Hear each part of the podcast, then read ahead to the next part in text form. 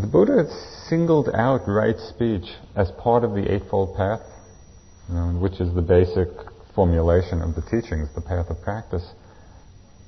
And I find that quite amazing. Now here he's talking about just 8 spiritual aspects or dimensions of the path. And speech is one of them.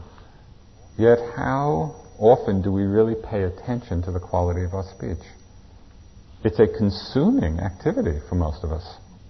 And we spend a lot of our lives talking. To begin to pay attention and to see, okay, what are the mind states out of which our speech is coming?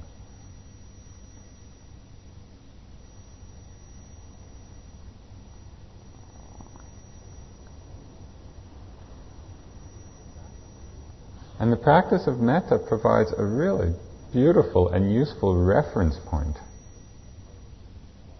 by which to measure the quality of our mind in speech. Is it really coming out of a loving space? Is it coming out of an irritated, annoyed? The Buddha mentioned 4 kinds of speech which were unskillful, unwholesome. Lying, of course, saying that which isn't true. And even that, we think, yeah, I don't lie. We do lie. Sometimes in big ways, sometimes just in very small ways where we exaggerate something, or maybe we tell something that's not true in the name of protecting somebody from something. Or I found it so striking that it really is difficult to be totally straight. It is, and then I wonder, why is it so difficult? It would be so simple, just to be completely honest. But somehow our minds have been conditioned in such bizarre ways. And yet we know that when people are really straight and really honest, just simply truthful, it's wonderful to be around these people, and there's a certain strength and integrity that they have because we know we can trust them. It doesn't mean, this commitment to truthfulness doesn't mean that we go around necessarily telling everybody what we think of them simply because it's true that we think that of them.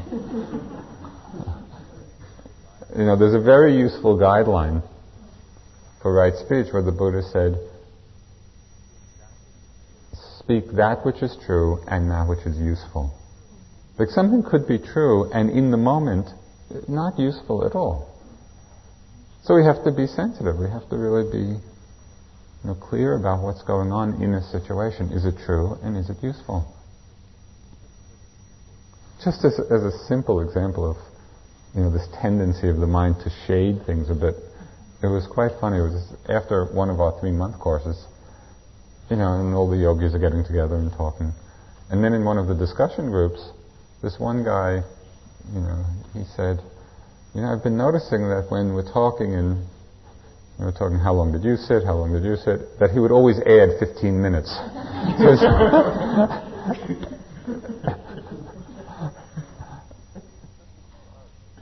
So it's just to watch, how our minds do that. And to take speech really as a major part of our practice. It's going on all the time, and so if we do take it as part of our practice, it really brings sort of spirituality alive for us. And we're really looking, are we being honest? Are we being truthful? Is it coming from metta? Is it not?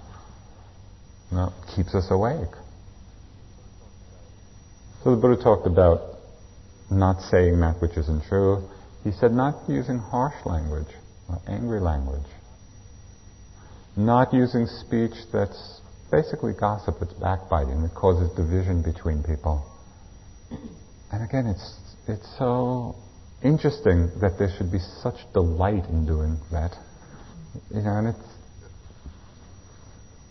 how much of our talk is just talking to somebody about somebody else. And sometimes, probably rarely, it's in praise. I mean, when's the last time you spoke to somebody about somebody else? Boy, they're really a great person. More often than not, it's probably because of some difficulty we're having or something we don't like or some kind of gossip. It's helpful just to recognize that, not in a self-judgmental way, you know, but just to see it, to recognize this is a pattern, this is a conditioned habit of our speech energy. Can we practice a little renunciation here? Can we say, that's not helpful? You know, and let go of it. So not saying that which is not true,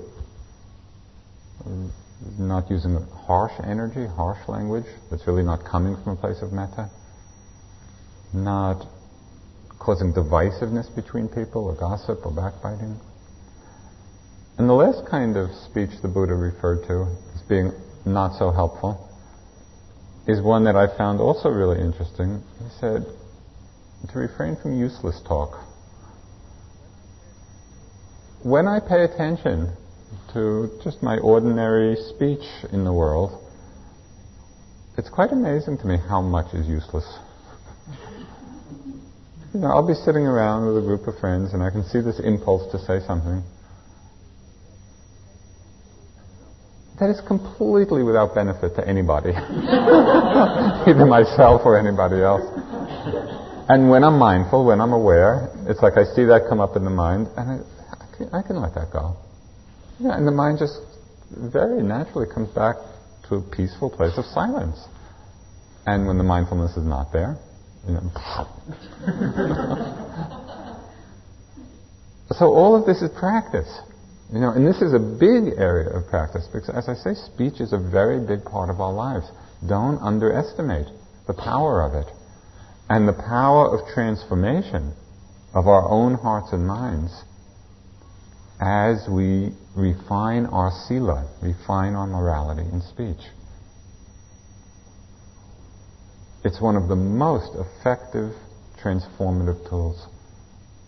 Because first we get a great deal more inner silence, and we actually find ourselves residing much more in a place of metta when we're not giving voice to all those things which are not metta, not coming from a place of love.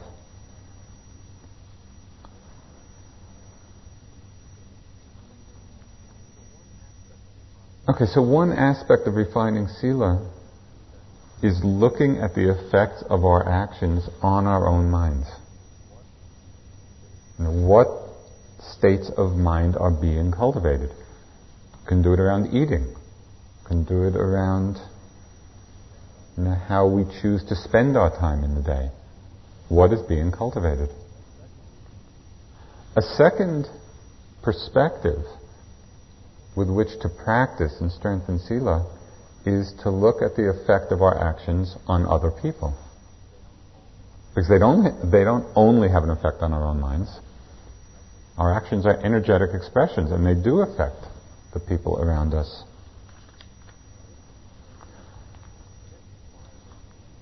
This requires a tremendous sensitivity. You know, because so often we're caught up in our own little world, our internal world, that we may not be paying so much attention to the effects on other people. And there's some very basic precepts which we can look at and work with.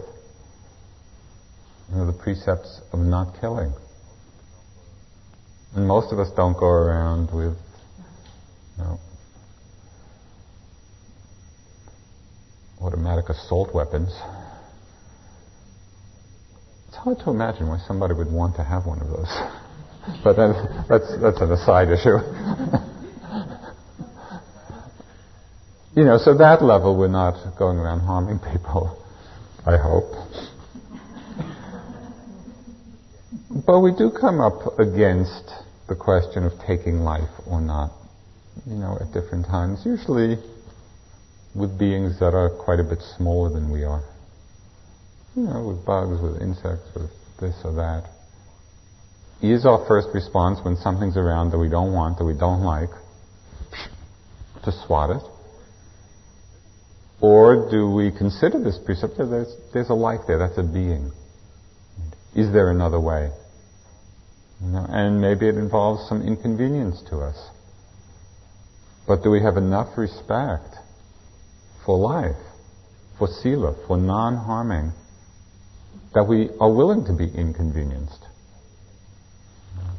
To take an insect out of the house and just put it out instead of swatting it. Sometimes this is a very difficult question. It's not that it's a simple matter. If termites are eating up your house, what do you do?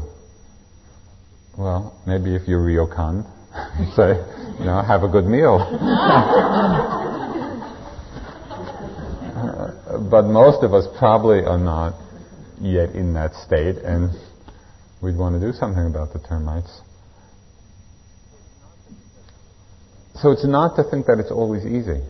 Sometimes we're really up against sort of a difficult situation. What I'm suggesting is that we do things from as much consciousness and as much compassion and as much love as possible. That we're just not reinforcing patterns, of harming or killing out of habit, mechanically. And then we really look at every situation. Is there some way to avoid harm, to avoid killing in this situation?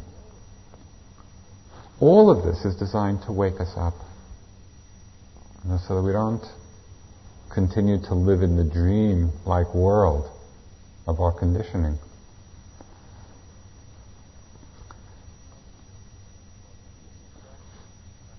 With respect to the effects of our actions on other people, there's another precept which is tremendously important, and that is the precept around sexual misconduct. On retreat it's easy, because in the retreat environment we take the precept to refrain from any sexual activity, so it's really not much of a problem. But out in the world, the precept is not that. It means refraining from sexual misconduct, which means that we don't get involved in sexual activity that causes harm. Causes harm to ourselves, harm to others. Well, this is a very tricky area, because it takes a great deal of honesty to see really what's going on. As we all know, sexual desire is a tremendously powerful force in our lives and in the world at times. And when people are filled with passionate desire, it is so tremendously seductive. Because it really feels at that time that this is the feeling that's giving meaning to my life. Because it's so energizing and so pleasurable and so much energy. Sometimes it's fine and wonderful, but sometimes it's not. Sometimes we're caught up in this kind of passionate desire in situations where it really is causing harm to other people. We need to look at that. We need to be really honest and really see.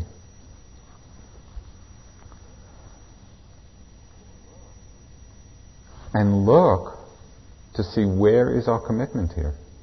Is our commitment to the gratification of our desires, or is our commitment to sila? Is our commitment to living in a non-harming way in this world?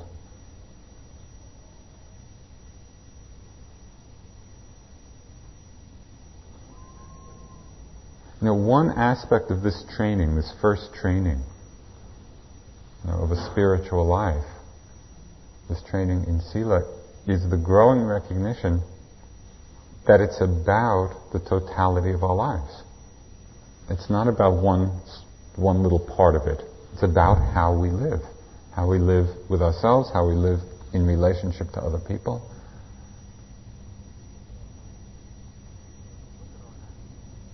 So when we look at our actions,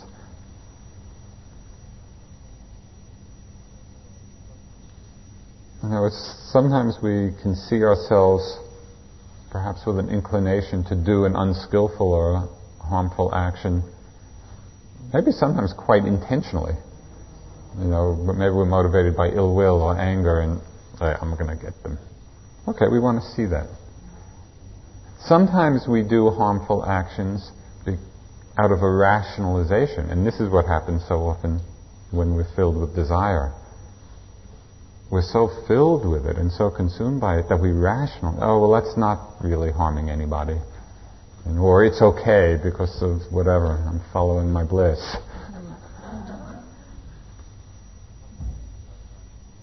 So sometimes it comes out of rationalization. Sometimes we do harmful actions not intentionally and not out of a rationalization, but simply because we're not really paying attention to the effect of what we do. I'll just share with you one story, which was very moving to me. I mentioned this woman teacher, Dipa Ma, who's sort of a wonderful teacher for us. Some years ago, and she came to visit here several times. On one of her visits, I'm sure you've all noticed that the little white house across the street, which is now some part of staff housing, but at that time we were renting that out to some yogis, but who had rented it just as a living space. And we had arranged with this couple that when Dipa Ma came, they would be able to use the house, and the couple made other arrangements, and they were really generous with it. Well, after Dipa Ma arrived and she was just staying someplace else for a little while, we thought it would be great, a few of us who were teaching, if Dipa Ma came like a week earlier and we could do a retreat with her, before the course started. And so again, we asked this couple if they would mind moving out a week earlier so Dipa Ma could come and we could sit. And again, even though that was a further disruption, they agreed. So we were all caught up in the excitement of the visit and Dipa Ma coming and ourselves sitting. And a couple of weeks later, after we were into the course,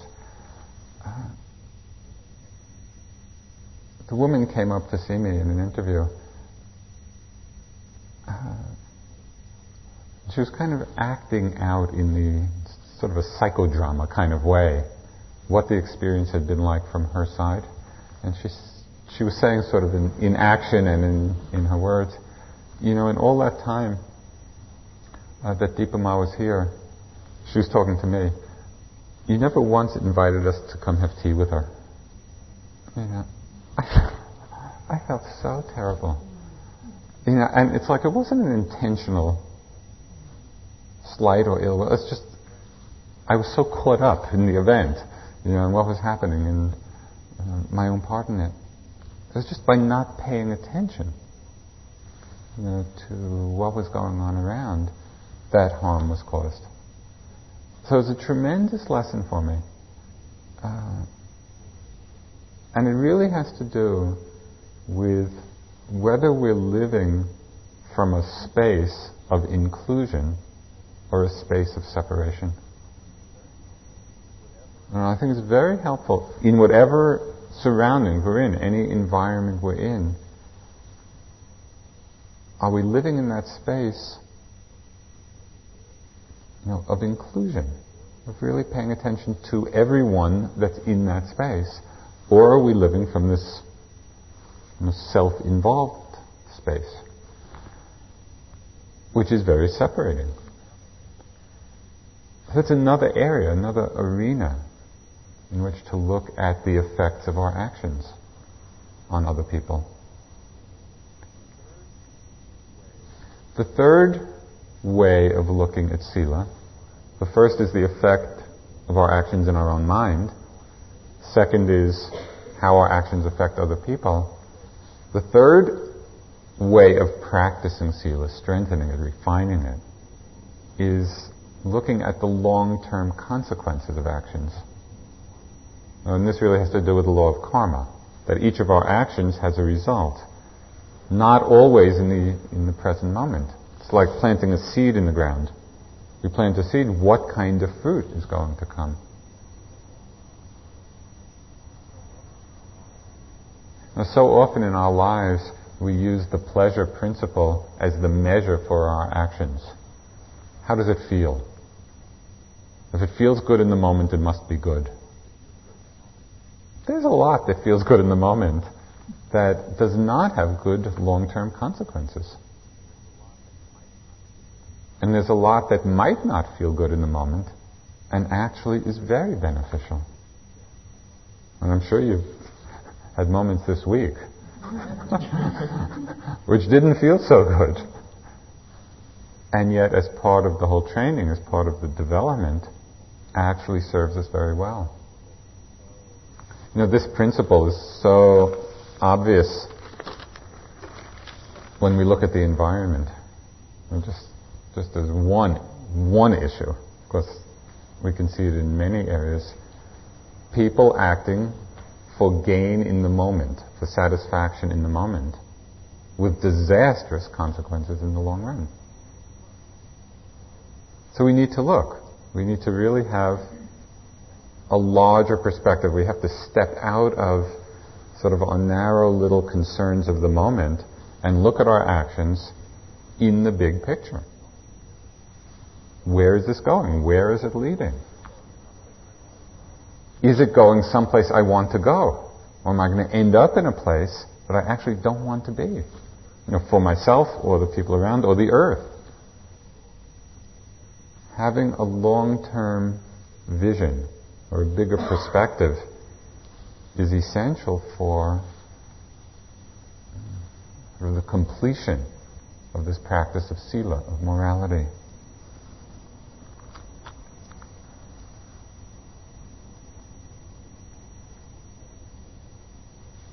There's an American who is a monk in the Thai tradition, now lives in England. He's sort of the main Western disciple of Ajahn Chah, one of the great Thai forest masters. His name is Ajahn Sumedho. And Sumedho had a wonderful teaching about all this. He said that our practice is not to follow our hearts, it's to train our hearts. And there's a big difference, because there's a kind of new age belief that if we just follow our hearts, everything will be fine. Well, you've just sat for a week watching your heart. Is everything in your heart totally wonderful and beautiful and noble? Doubtful. There is a lot that is, but there's a lot that's not. So it's not simply a question of following our hearts, every impulse that we have. It's to train our hearts, so that we really are coming and acting from a place of metta, from loving kindness, from compassion. The Buddha talked about sila so much. I mean, this is an essential part of our spiritual life. This refinement of non-harming, of morality, of moral integrity.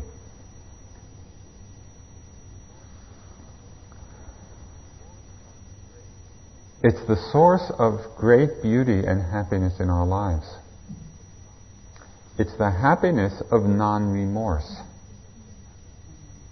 You know, one of the things that happens in meditation practice over time is, as we make the space for it, many memories and recollections of all the things we've done start to come up in the mind, and we feel great delight about the good things, and we can feel tremendous remorse about the things we've done out of ignorance, that caused harm. And when I was in the Peace Corps in the training, part of the training was killing a chicken, which at the time I was very proud of being able to do, macho mentality. But then years later, I was sitting in India doing intensive practice, and it all came back to me. It was horrible. I mean, it really was. As I was reliving, it was murder.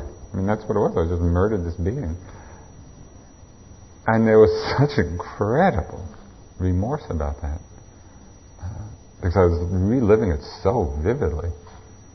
And part of that process was also the purification. Living through it again consciously allowed it to come up and finally to cleanse. But it showed me so powerfully and directly that it's all in there. Sila, this commitment to non-harming from the time that we take it. I mean, we've all done lots of things in the past, but from the time that we're committed to sila, to non-harming, to morality, to taking care with our actions, it gives us this great, great gift of non-remorse, which is the condition for happiness in our minds and in our lives. It is also a very great gift to other people, because it is the gift of fearlessness.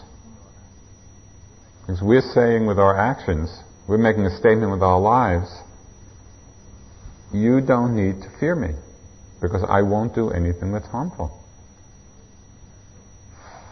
The world could use a dose of that. And we can do that. We can be making that gift to everybody that comes into contact with us in our lives by our own commitment to sila. It's giving the gift of fearlessness.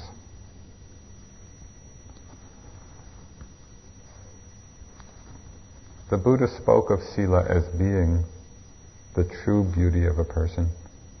And Sharon spoke about this the other night. We're so concerned with outer beauty, which is really is nothing, unless there's the real inner beauty, of sila, of non-harming. So this is the first field of training. Take it as a practice. In every area of our actions, we can become more and more refined in our appreciation of non-harming, of coming from a place of love, of inclusion. This is as much a practice as sitting cross-legged, meditating in a more formal way. Okay, the second field of training, the Buddha called samadhi. Well, the first is sila, or morality. Second is samadhi, and that means the cultivation of the meditative states of mind, of concentration, of mindfulness, of right effort, of metta, of compassion. And we need to do this. We need to actually cultivate these states. One way, of course, is coming on retreat periodically and doing it intensively, as you've done for the past week. But how can we keep it going in our lives? That's a great challenge.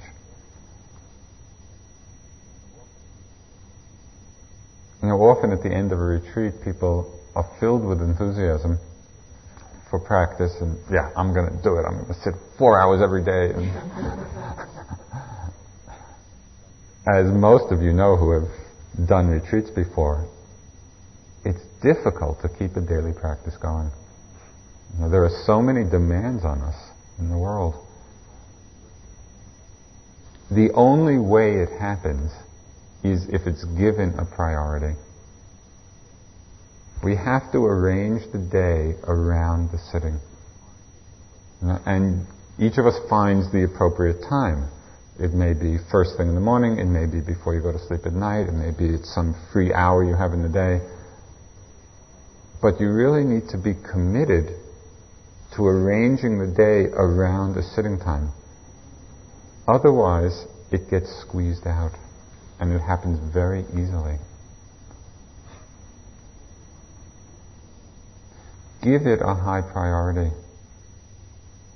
And it doesn't even matter so much how long you sit for. What's much more important is the regularity of doing it every day. If you can sit for an hour, great. If you can sit for 2 hours, terrific. But maybe it'll only be 40 minutes or half an hour. Practice every day. Over time, that really starts to transform our inner life and the way we're living in the world, the way we're relating in the world.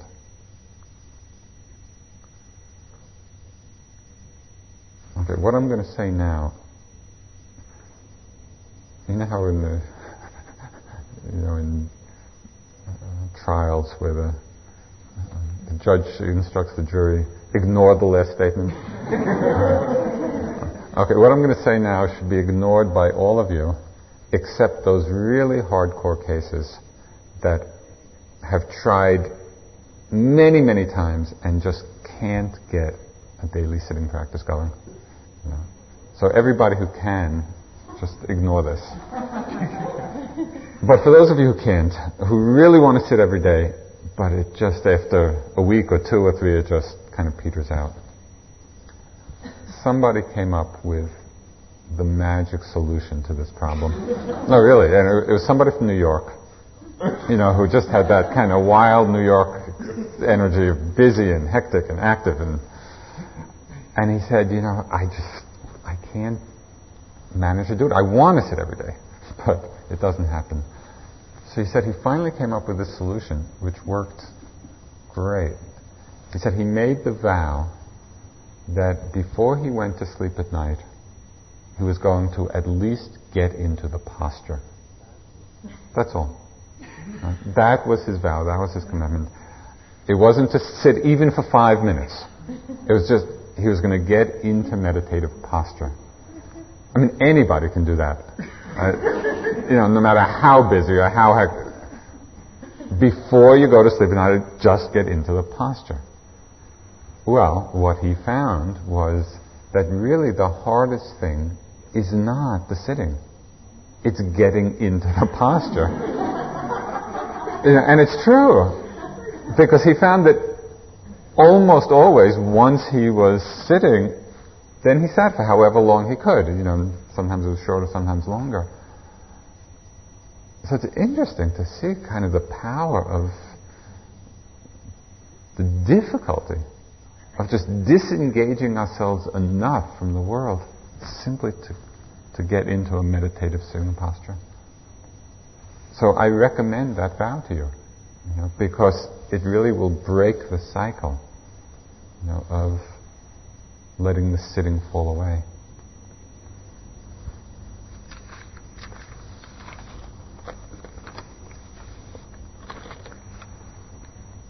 So sitting every day, using your body as a vehicle for awareness and a vehicle for metta. You know, we are moving around a lot during the day, just from one room to another, out walking around at work, whatever. Can you pay attention to the body? Can you practice metta in very ordinary circumstances? You know, you're walking down the street someplace. It's interesting just to walk down the street and notice the difference when you're just walking in yourself, in your own world, lost in thoughts, or when you're walking down the street. Everyone on the street be happy. Everyone be healthy. I mean, it's amazing. That feeling of inclusion immediately surfaces. Instead of feeling separate, instead of feeling apart from everybody else, all of a sudden, just by that simple remembrance of the practice of metta, it's like we all become part of one environment.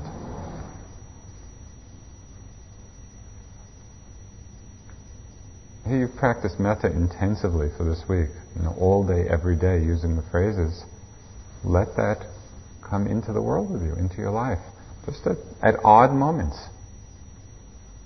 you know, for the people around you at that time.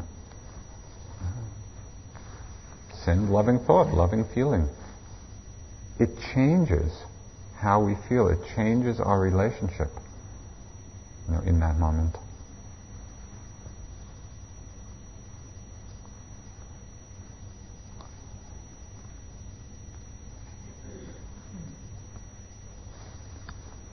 One aspect of this sense of metta or inclusion rather than separation has to do with the basic attitude of opening to experience rather than defending ourselves from experience. Today would be a perfect day to practice this. You know, it's windy, it's cold, it's intense. You go outside. How are you in that experience? You know, very often we're trying to protect ourselves from feeling cold. And then there's kind of that contraction. of our body and our energy, what would it be like, instead of doing that, to opening to being cold? Okay, let me feel this. Let me really be cold. Let me feel the wind. Let me feel the intensity. It's a completely different relationship.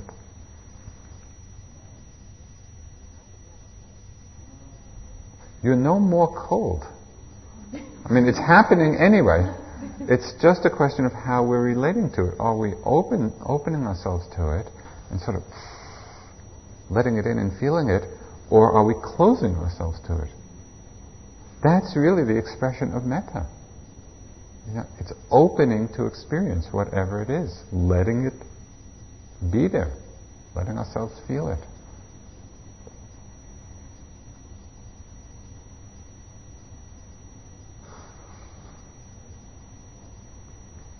It's great, it's energizing. It's intense sometimes.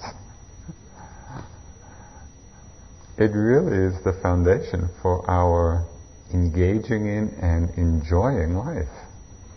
You know, when we're coming from this place of metta, not only towards people, but to the elements, towards experience, with openness, acceptance, that sense, yeah, let me be with this.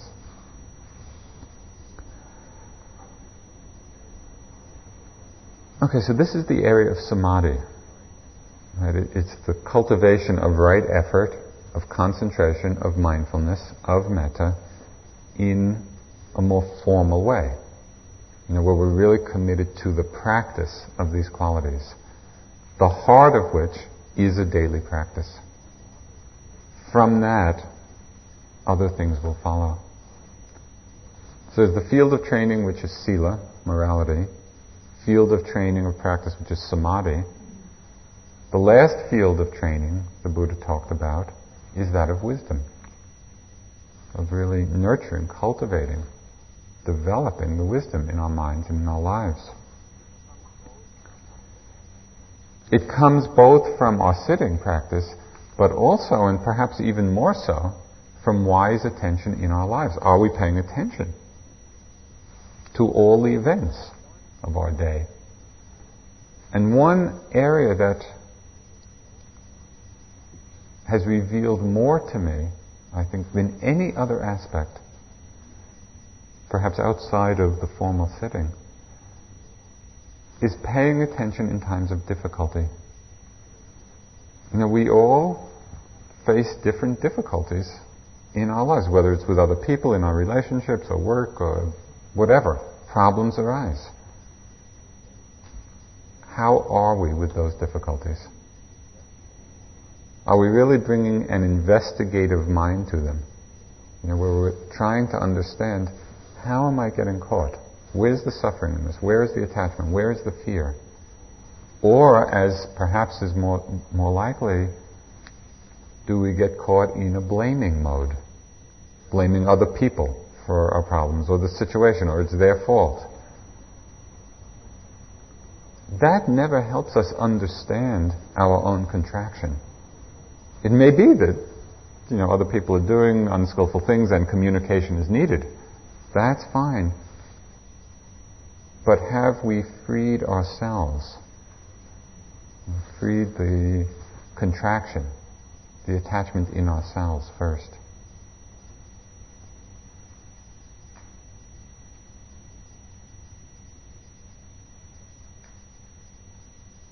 There's so many examples of this.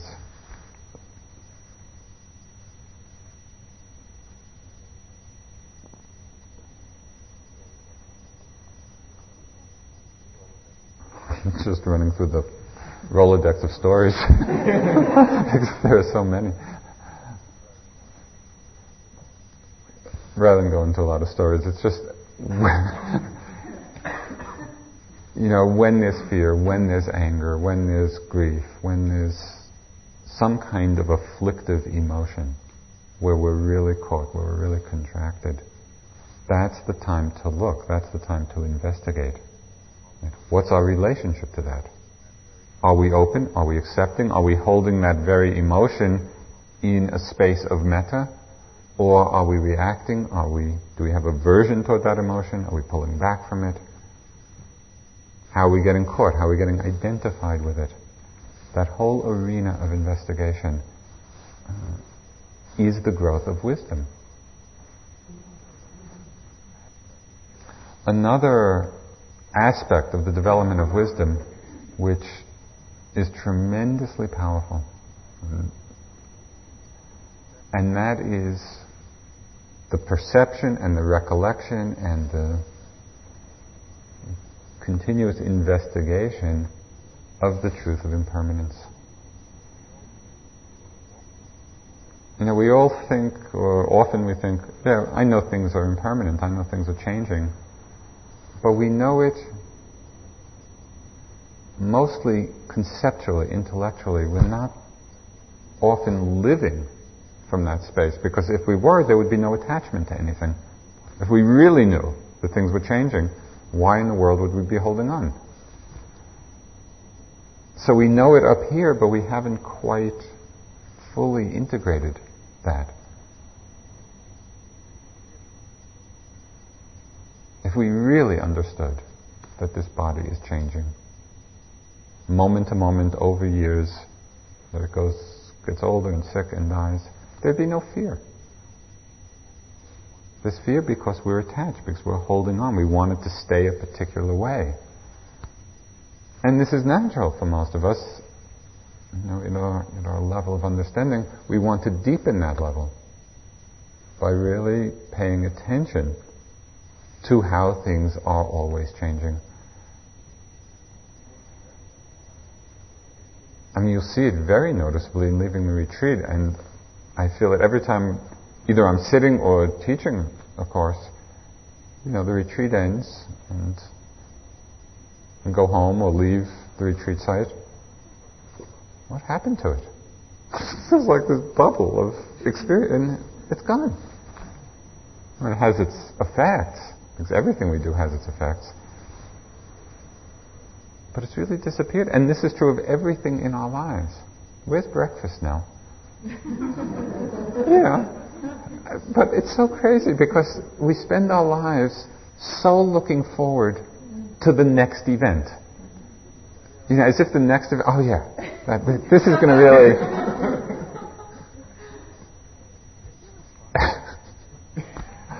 It's really funny, I mean, when you stop to look at how we're so in the grip of changing experience. And so the reflection, it's not that we pull back from experience. You know, we can still be fully involved and engaged. But is it with the wisdom, you know, of openness, of seeing the emptiness, the essential emptiness of, yeah, this event is going to happen and it's going to be gone, like every other event in our lives.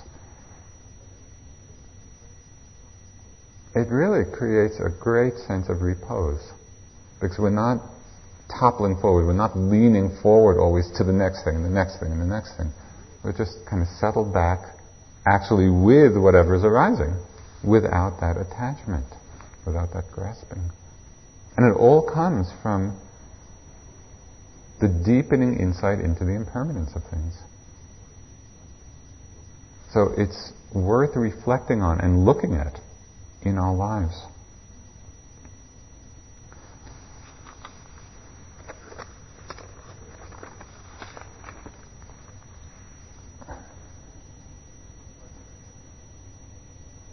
This reflection of impermanence provides a wonderful reference point for the examination of what we do in our lives, because it really calls up the question, what is truly of value? Given the fact that it's all just disappearing, the question is, what is of lasting value in our lives? And I think that's a very fruitful question to hold in the mind. Sometimes I imagine myself on my deathbed, you know, with the question, what would I have wanted to accomplish in my life? What's the most important thing for me? Because from the perspective of death, it really illuminates that question. You know, what is really important? We have this precious gift of life. What are we doing with it? But the trick is to ask the question now, not then. Because then it's too late. You know, time is speeding by, and it's so easy to get caught up in just the busyness of our lives and not ask this question. So this reflection, this consideration really allows for the growth of wisdom, of wise choice, of really doing the things that we most value.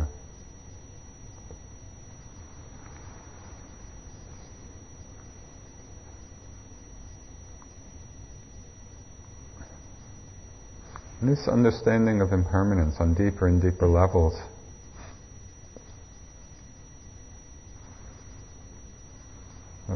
aligns us with the wisdom of letting go rather than holding on or grasping. This is something from Ajahn Chah. He said, do everything with a mind that lets go. If you let go a little, you will have a little peace. If you let go a lot, you will have a lot of peace. If you let go completely, you will have complete peace and freedom. Your struggles in the world will have come to an end. So this is something for us to look at. How much of our struggle in the world has to do with holding on to something?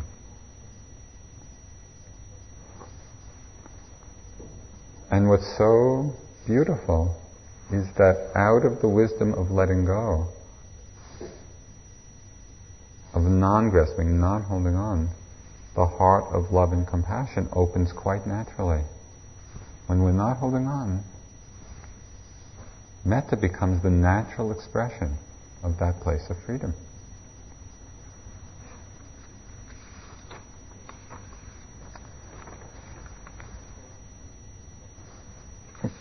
I'll close just with one more teaching from Ajahn Chah.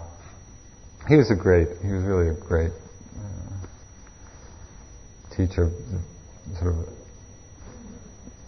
in the forest tradition of Thailand. Very simple, very straightforward, just to the point. So this is at the end of a talk he gave. He said, in ending, I wish that you continue your journeys and practice with much wisdom. Use the wisdom that you have already developed to persevere in your practice. This can become the ground for your growth, for the deepening of yet greater understanding and love. Understand that you can deepen your practice in many ways. Don't be lazy. If you find yourself lazy, then work to strengthen those qualities which overcome it. Don't be fearful or timid. If you are timid in practice, then work with your mind so that you can overcome that. With proper effort and in time, understanding will unfold by itself. But in all cases, use your own natural wisdom. You come to where you have no more questions, to that place of silence, to the place in which there is oneness with the Buddha, with the Dhamma, and with the universe. And only you can do that. So do it already. From now on, it's up to you.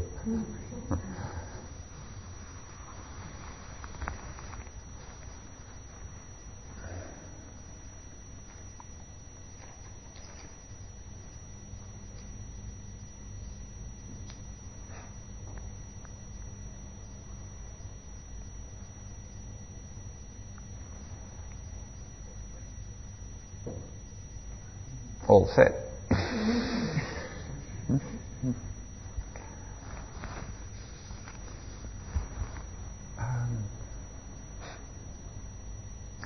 Just, we could take 5 or 10 minutes if you have any comments or questions.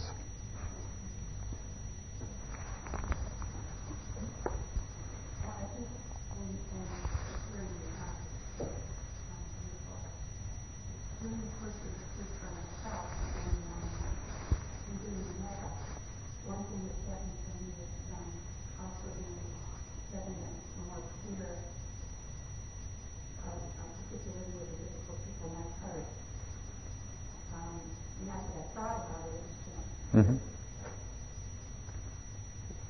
trying to teach him that I also have a lot of remorse for the pain that I caused. I think initially that these people caused me. Mm-hmm. Of course, knowing that it's always a great treat, but really getting in touch with the cause. Mm-hmm. I think it's great. I think the key distinction here that you want to be careful about is the difference between remorse and guilt. Because those are very close, but they're really quite different. Often when we become aware of past unskillful actions, you know, where we see that we've done things that may have caused harm, the seeing of that is tremendous. We need to see it, you know, if we really want to open and grow. Guilt is that feeling of self-condemnation about that. And one time in working with guilt, I was having this very strong feeling of it, and I got very interested to understand, well, what is this? And I saw that it was a trick of Mara, a trick of the ego, because the feeling of guilt is just reinforcing the sense of self in a negative self-judgment. I'm so bad because I did this. Right? Remorse is something quite different. Remorse is the opening, the understanding, yeah, I did this thing, it was not skillful. And we recognize it, we see it, and there's that sense of, out of the seeing of it, we don't need to do that one again, because we see it. And so there's a real forgiveness. We're not holding on to any sense of self or self-judgment in it. So it's really quite beautiful. It's just, it opens us up to the truth of what happened as far as we can see it, and it washes through. We come from a place of metta, of forgiveness. You know, so be careful, because that line is sometimes not seen so clearly, you know, from remorse to guilt, and we could get caught. Yeah, but that's wonderful.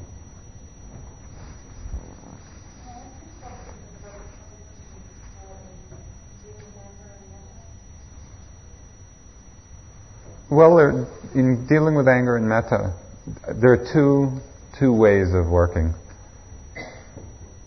The way of working in terms of the metta is, you know, in some of the groups I talked about the remote control of a TV and how we're really finding the metta channel. And sometimes if we're caught in anger and you're able to just switch channels, you know, and to start doing metta, maybe starting with yourself or a friend, but then going to the person you're angry at. And just through that change of channel, see if you can start relating in a different way. It doesn't mean that you no longer see the situation. You still see it, and you may need to take action about it, but you're no longer doing it from an angry place. You're doing it more from a place of acceptance and even loving kindness toward that person. Sometimes we just can't do that. You know, the anger is too strong and our clicker is stuck.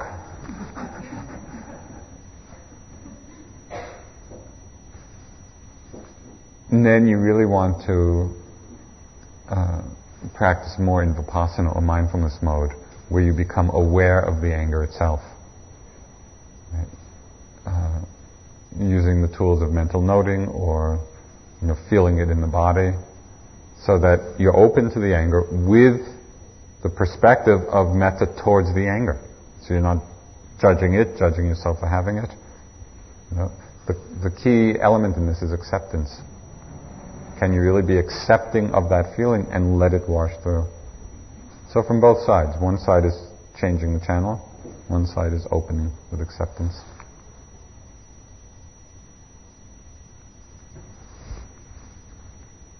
During the final moment of the last sitting, I had a surprising experience. I was boundless all over the room, and there was this sudden shift where I felt that I didn't expect it to happen during that conversation. Mm-hmm. The wishing would happen. Mm-hmm. Like the wishing is always coming through me rather than from me. Mm-hmm. And I was so very moved. Mm-hmm. I didn't think this would happen during metta meditation. Mm-hmm. And quite the same. And in terms of going out of the trees and taking that awareness and wisdom of that truth into my life, I can already imagine how the self would get treated like immediately. Mm-hmm.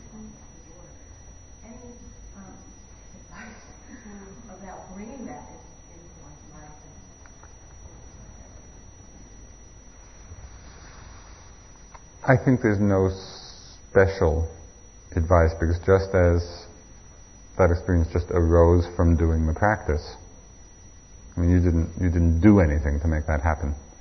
It was just opened up into that space. The same thing happens in our life, and it really comes simply from paying attention. One thing that I would particularly pay attention to, you know, in the course of living one's life, and this is part of the wisdom training, is pay attention to the times of selfing.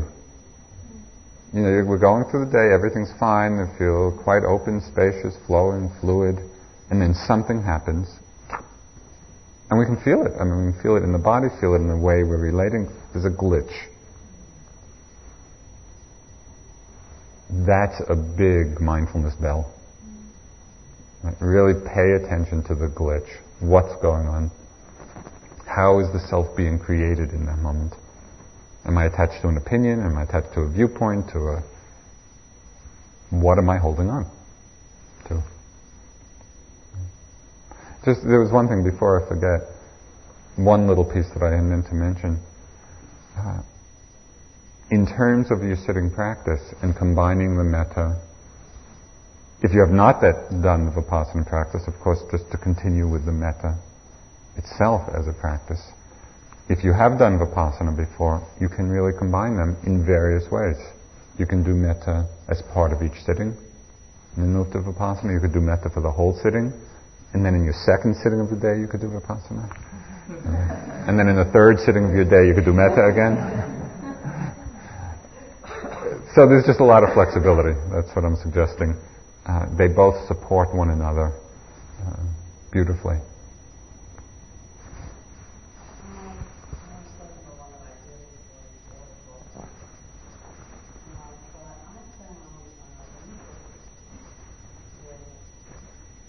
Mm-hmm.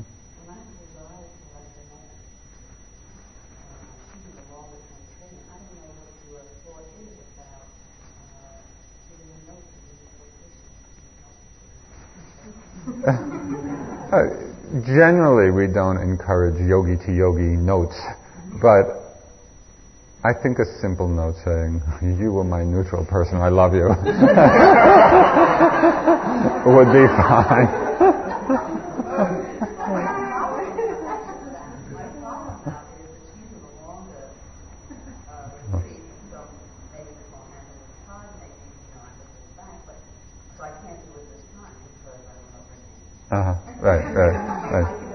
Right.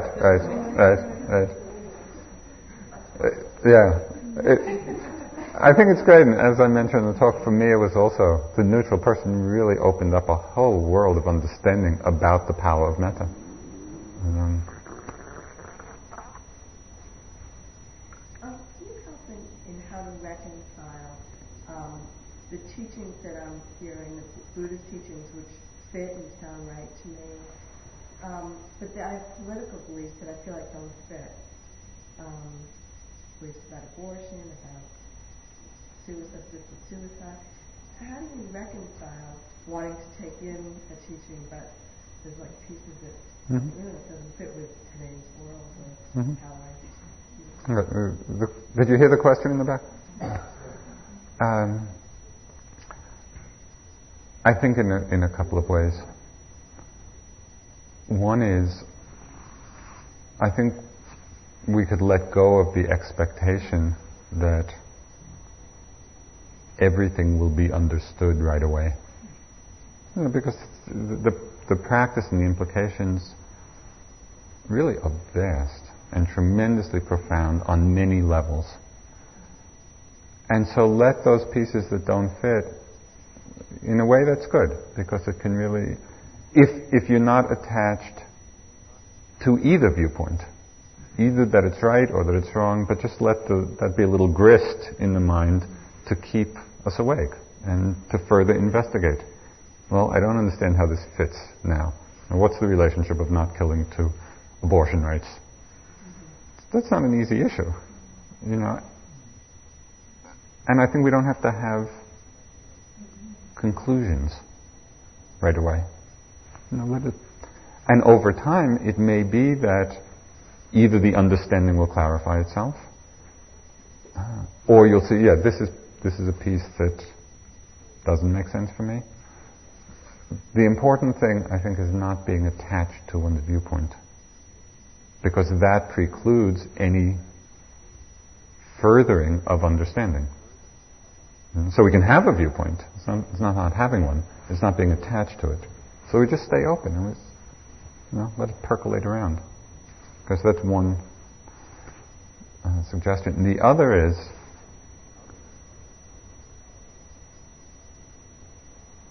that so many of the ethical issues from the Buddhist perspective come down to motivation.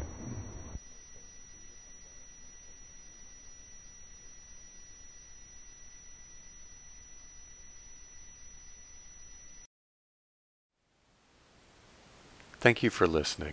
To learn how you can support the teachers and Dharma Seed, please visit dharmaseed.org/donate.